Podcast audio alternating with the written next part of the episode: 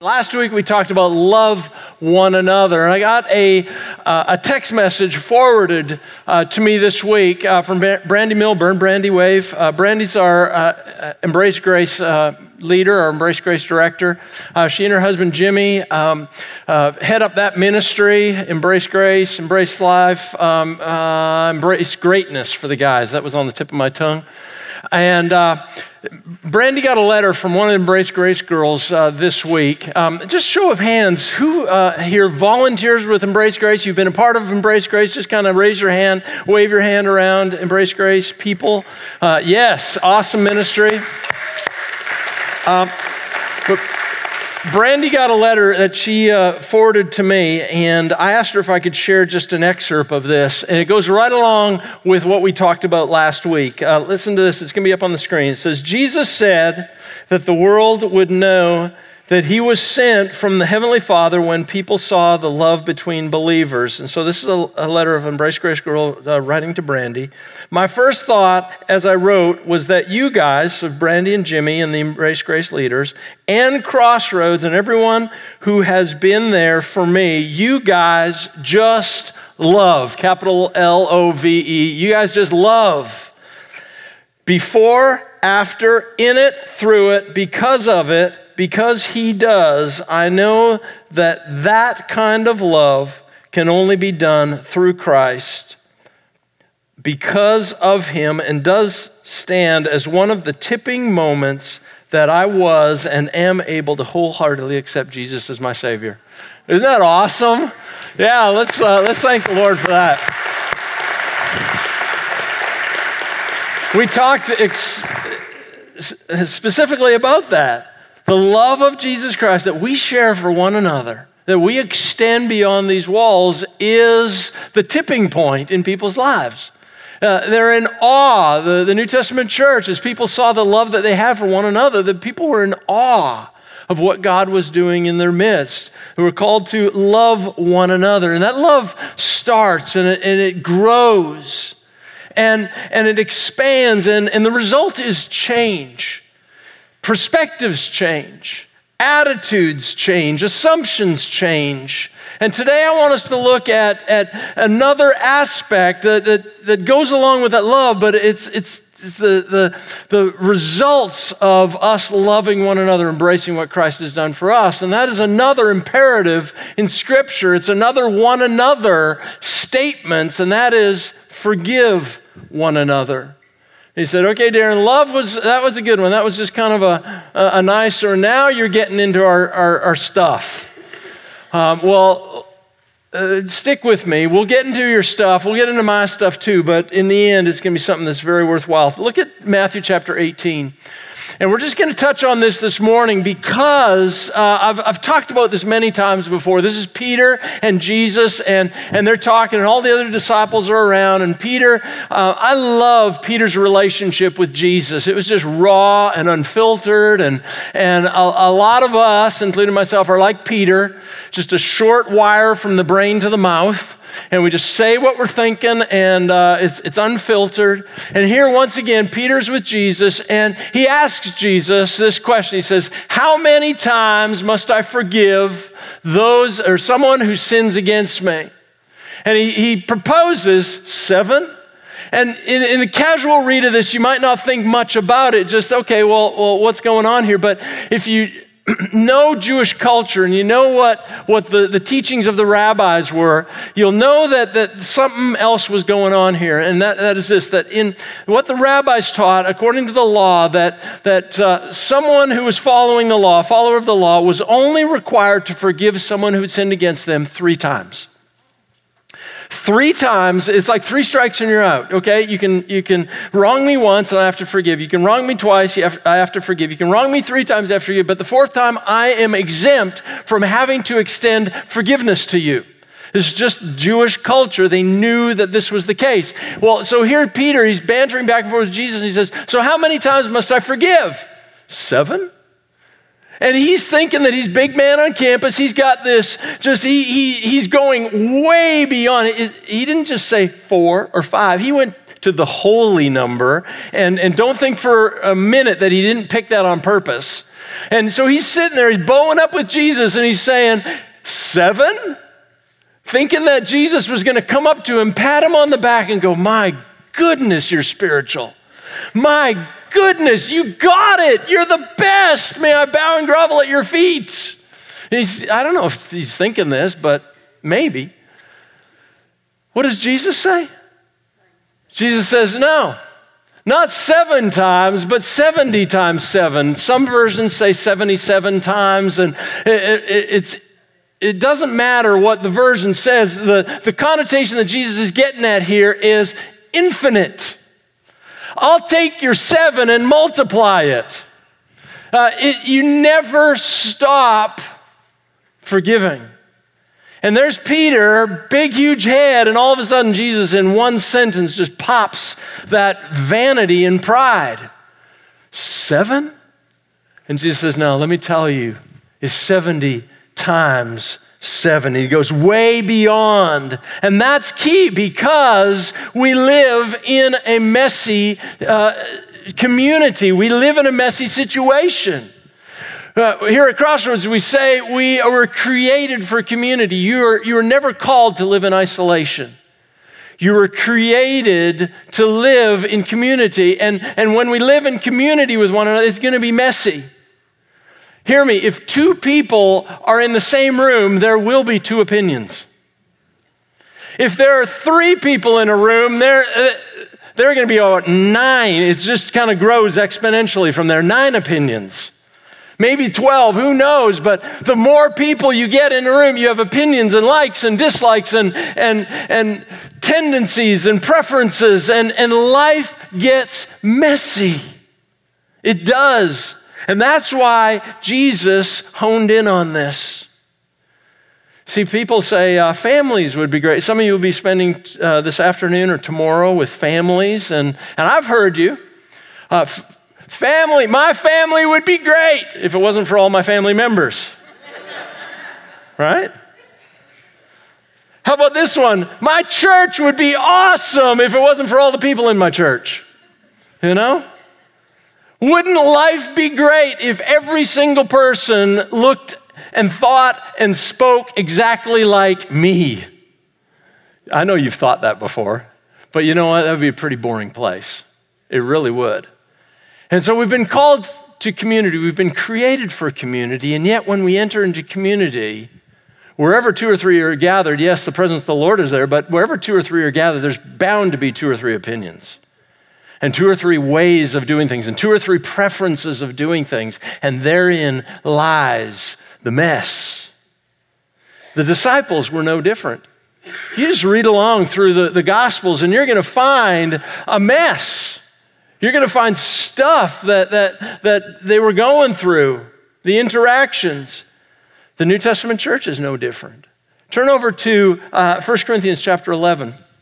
And this is a, I just want to take a, a look at this. This is a, a, passage of Scripture, a portion of Scripture that we usually hone in on around uh, uh our communion service. When we uh, participate in the Lord's Supper together.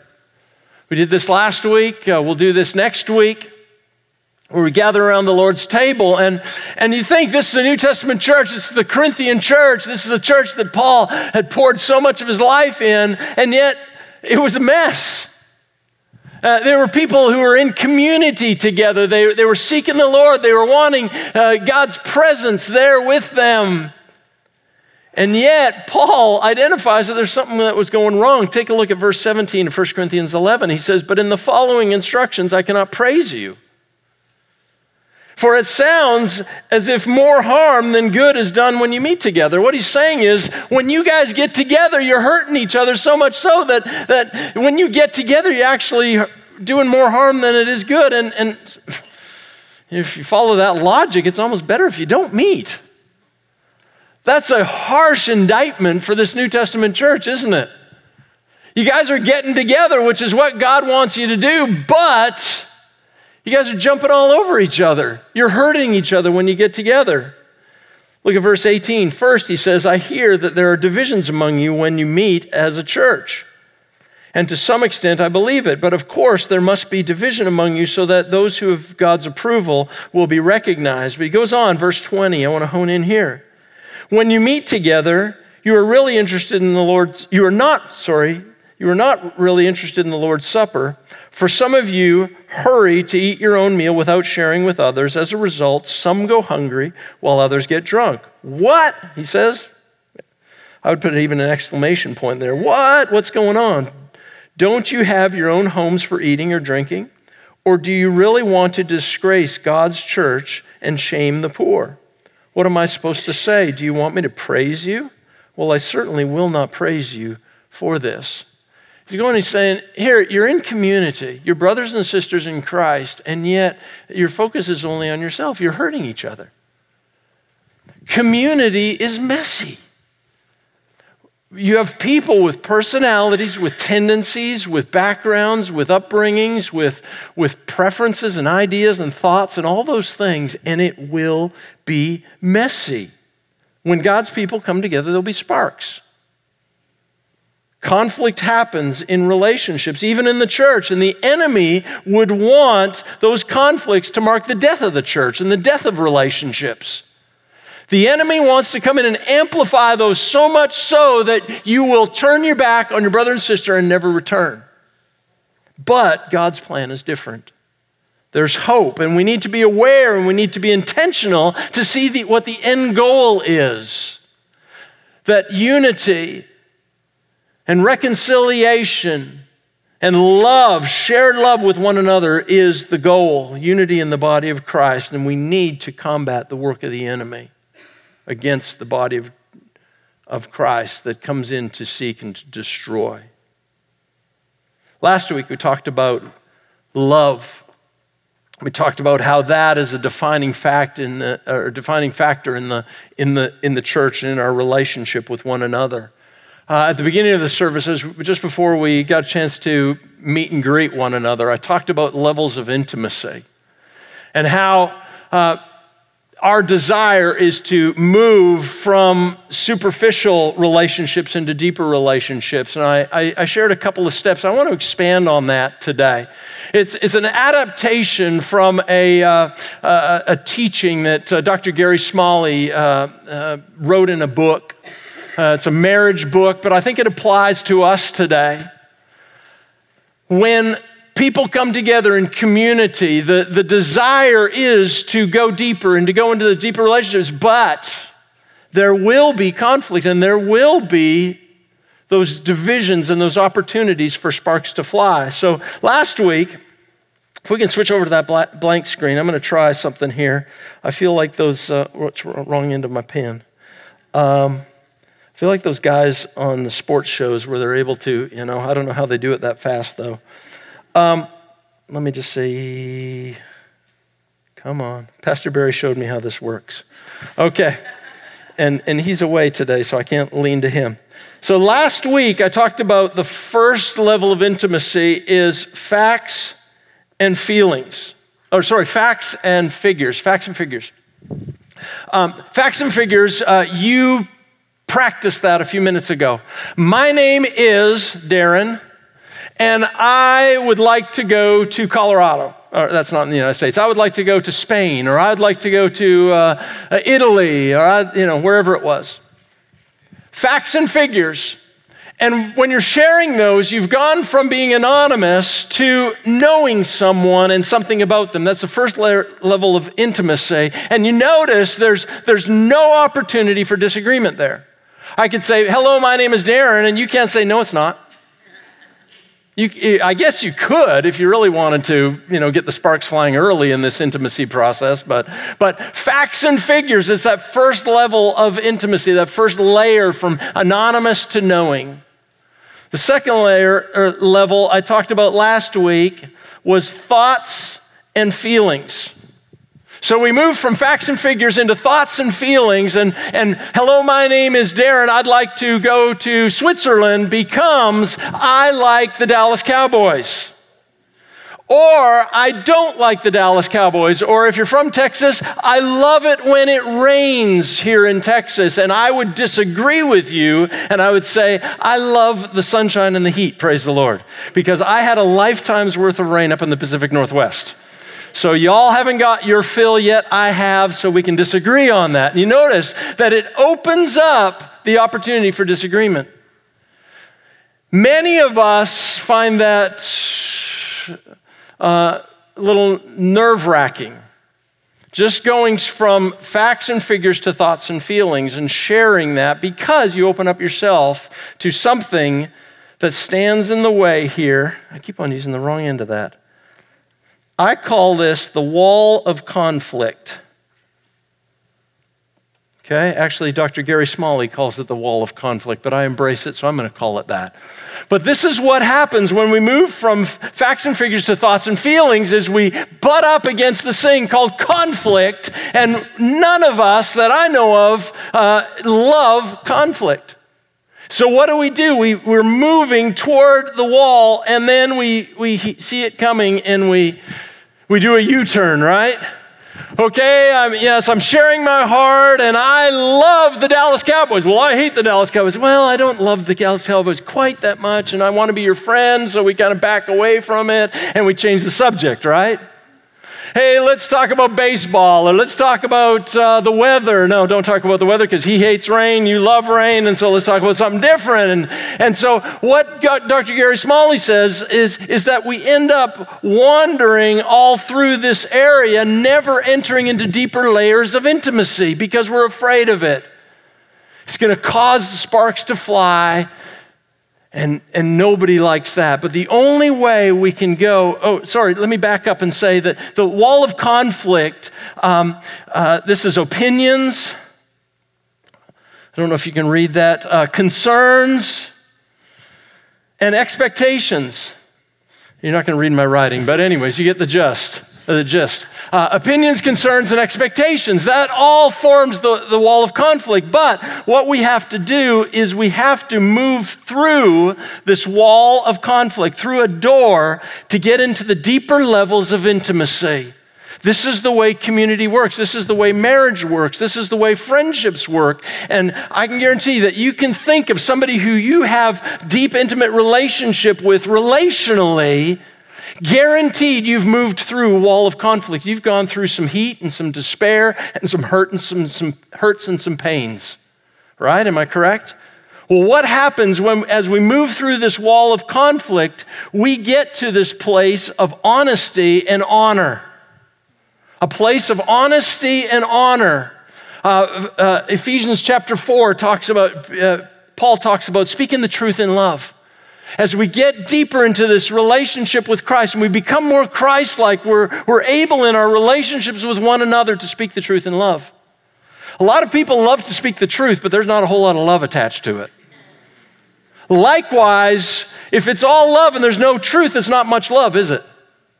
But when we finally get to this place of intimacy, when we're able to move through this wall of conflict, attached to it is honesty and honor, and that comes of speaking the truth in love.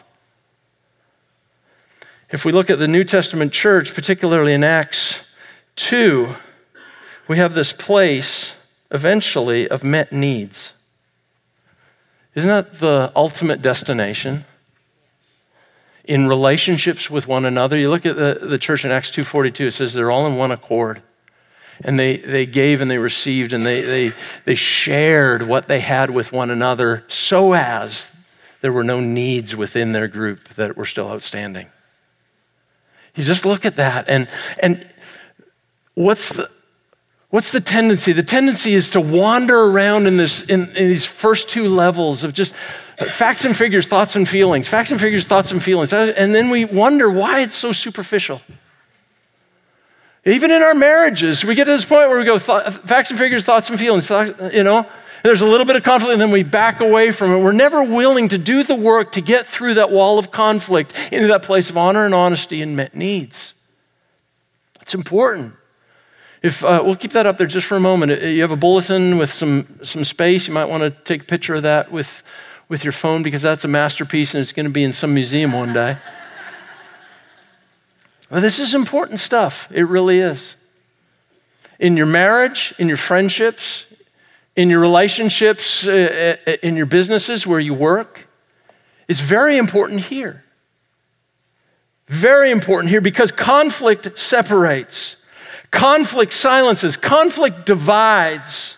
And the only way we can overcome conflict, the only way we can overcome separation and division is to push through that wall uh, of conflict and go through that door that leads into the deeper levels of intimacy. And I believe the only way we can do this is to embrace what Jesus was teaching, and that was that we need to forgive one another. We need to get to a point where going through that conflict, when we experience the hurts and the bruises and the bangs and the, and the bumps and the scrapes, where we're able to look to the person who's inflicted those things on us and forgive them. Otherwise, we might as well just back away from the wall of conflict and, and not even try. You know, um,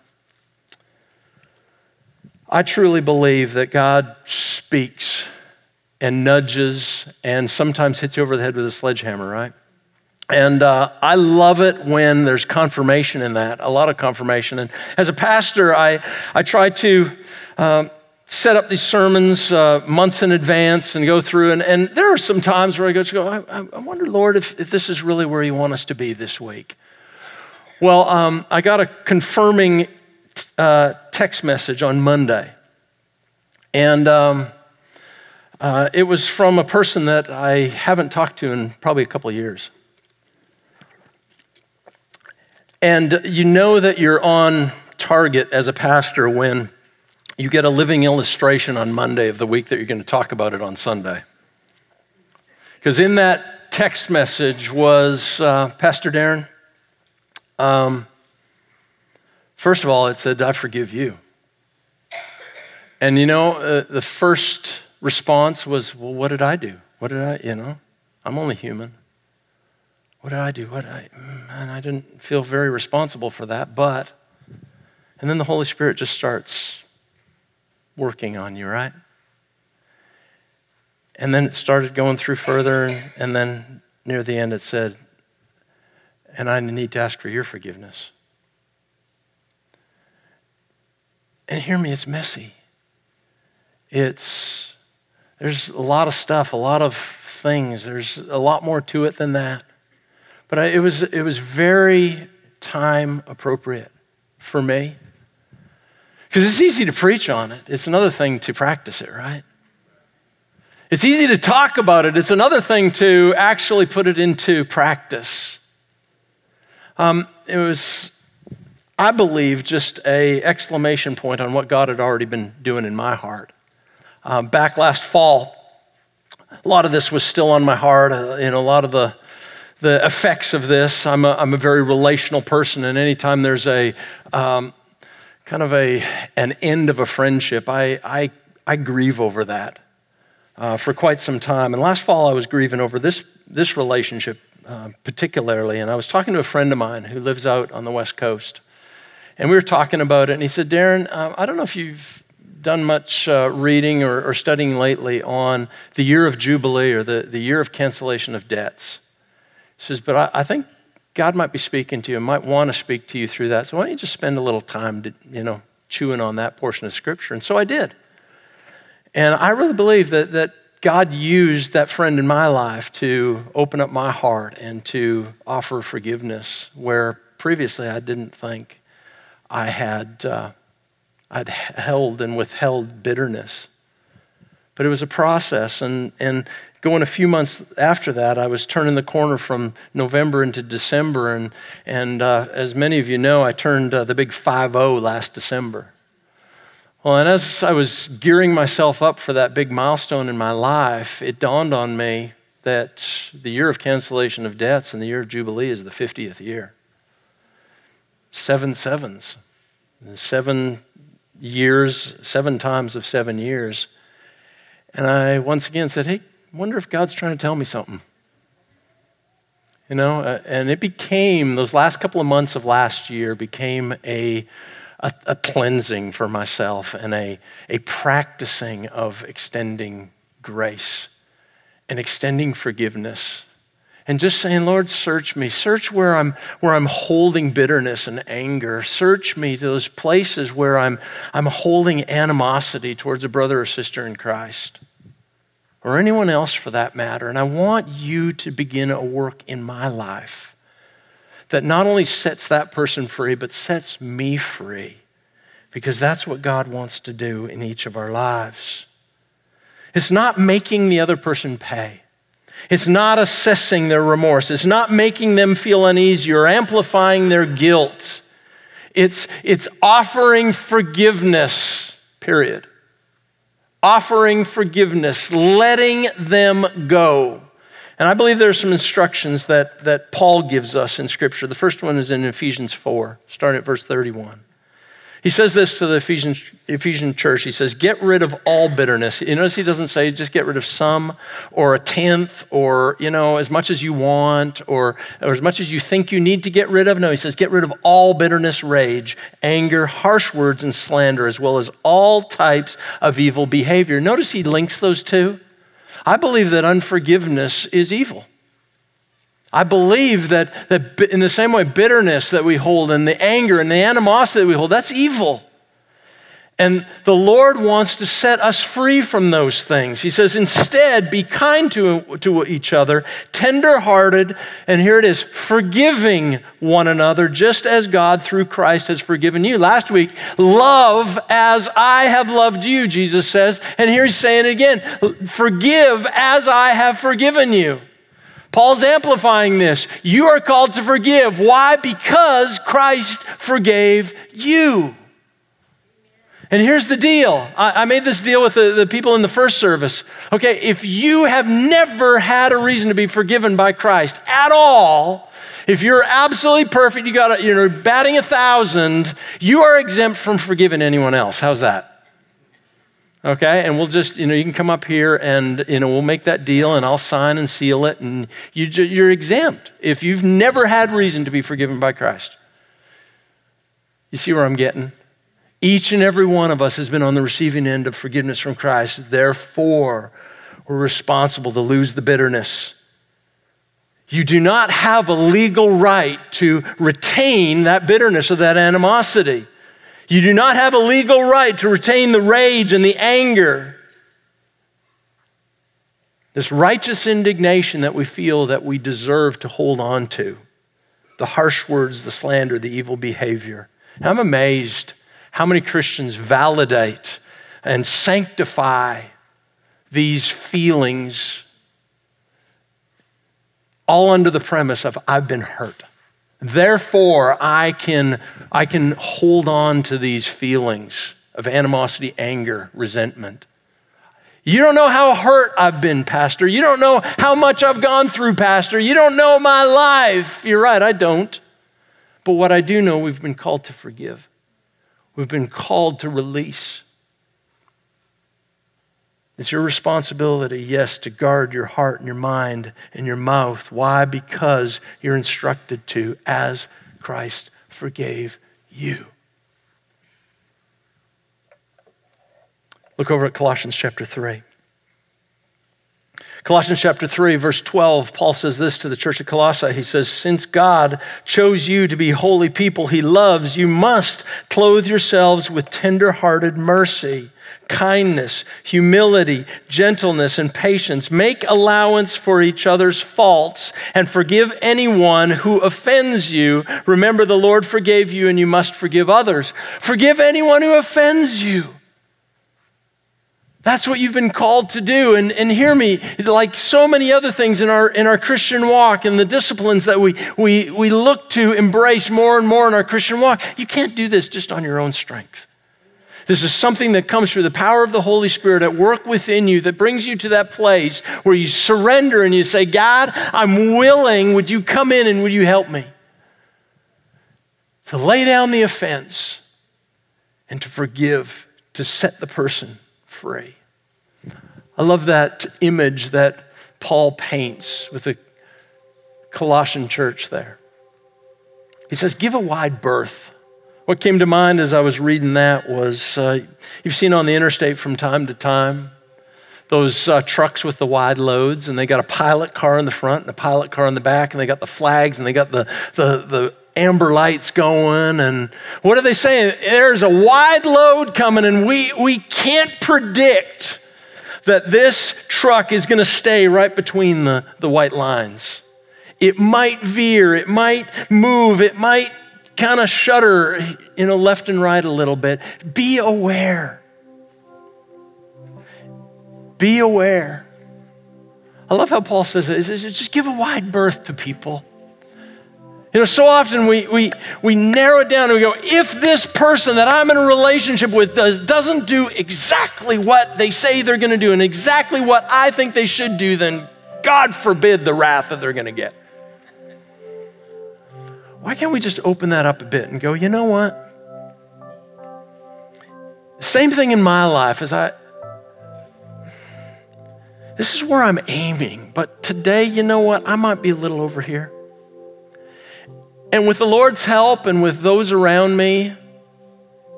they'll just kind of nudge me back where I'm supposed to be. There might be some days where this is where I intend to be. This is how I want to treat my wife and my boy and, and people here on staff with me and, and people in the church and people like that. This is where I want to be. And yet, for some reason, I'm in a funk and I'm over here today. There's, are there some loving people around me who Hey, Darren, we know your heart. And you know, come on. Instead of going, You're out of line. Why'd you do this? Just going, You know what? He's human like I'm human. And the encouragement, just even on the front side, that'll help us get through that wall of conflict a little more is just to give people a wide berth.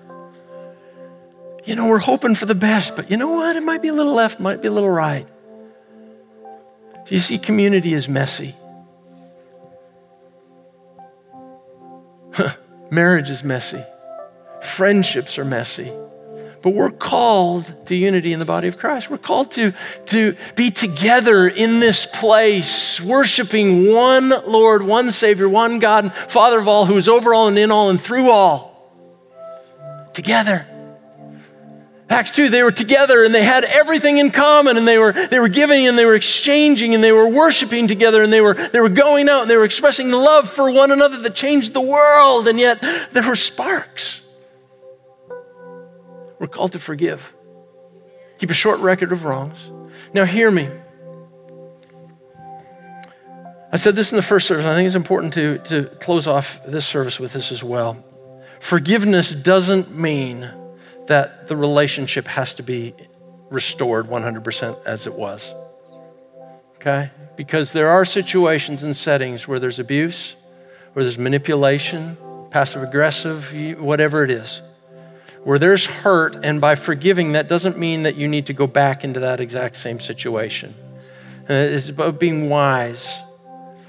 But that doesn't mean you shouldn't forgive. You see, forgiveness is not about the heart of the recipient, it's about the heart of the giver. Okay? This isn't about the worthiness of the person on the receiving end of the forgiveness. It's about how your heart is, and whether it's here in the Holy Spirit and you wanting to honor the Lord and do what He has called you to do. And by releasing the other person, in fact, what you're doing is releasing yourself. So I'm inviting you to bow your heads, close your eyes. I have a question for you. Is there someone you need to forgive? You might have a list of people. I want you to just start with one person. Who do you need to forgive? And just even that question, for some people here in this room, may have caused some heart rates to go up may have caused some beads of sweat to grow on your, on your forehead. Because it's bringing up a lot of, a lot of emotion. You've been deeply hurt, deeply wounded. You've walked years. We're not talking days or weeks. We're talking years. You've, you've walked years with hurt. I believe, hear me, I believe today is the beginning of you being released from that. And it begins the process of forgiving that person, setting them free, asking the Lord to help you with that.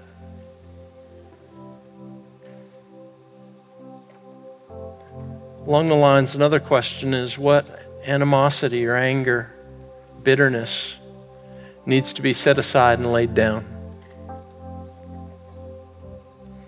You're here, and just even the talk of forgiving someone, your fists get a little tighter. Start clenching your jaw a little bit tighter. And there's, there's real anger, there's real animosity. So much so that some days you just haven't been able to function. Well, I believe that today is the beginning of releasing that and allowing the Holy Spirit to work on your life as you forgive that person. So, Father, I pray that you come in and you'd speak to us. You'd begin this process in our lives, and, and just even the, the fact of saying yes right now. Yes, I'm, I'm willing to forgive. That's what you want. You want a willing spirit, a broken and contrite heart before you. So, Lord, come in. Come hear the words and the meditations of our hearts, words of our mouth, meditation of our heart. Lord, may they be pleasing to you.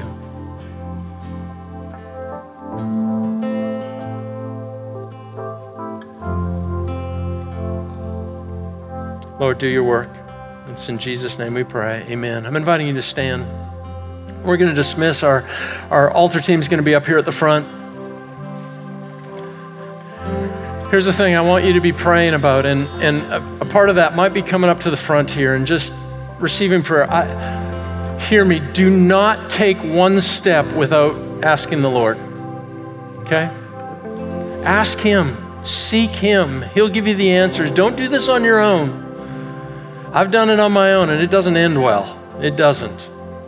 Seek Him, His path, and, and people up here would love to pray with you about what, what an, an appropriate step would be. Just seeking the Lord. For some of you, it might be a phone call. Some of you, it might be a, a note, a letter, a text, an email. For some of you, it might be getting your heart right over the, over the next week before something like that happens because there's just so much there. And, and be honest, you're not ready right this minute. That's why this is a spiritual thing. Spiritual problems requires spiritual answers. Okay? And I want us to be wise about this, but I also want us to be God honoring, okay?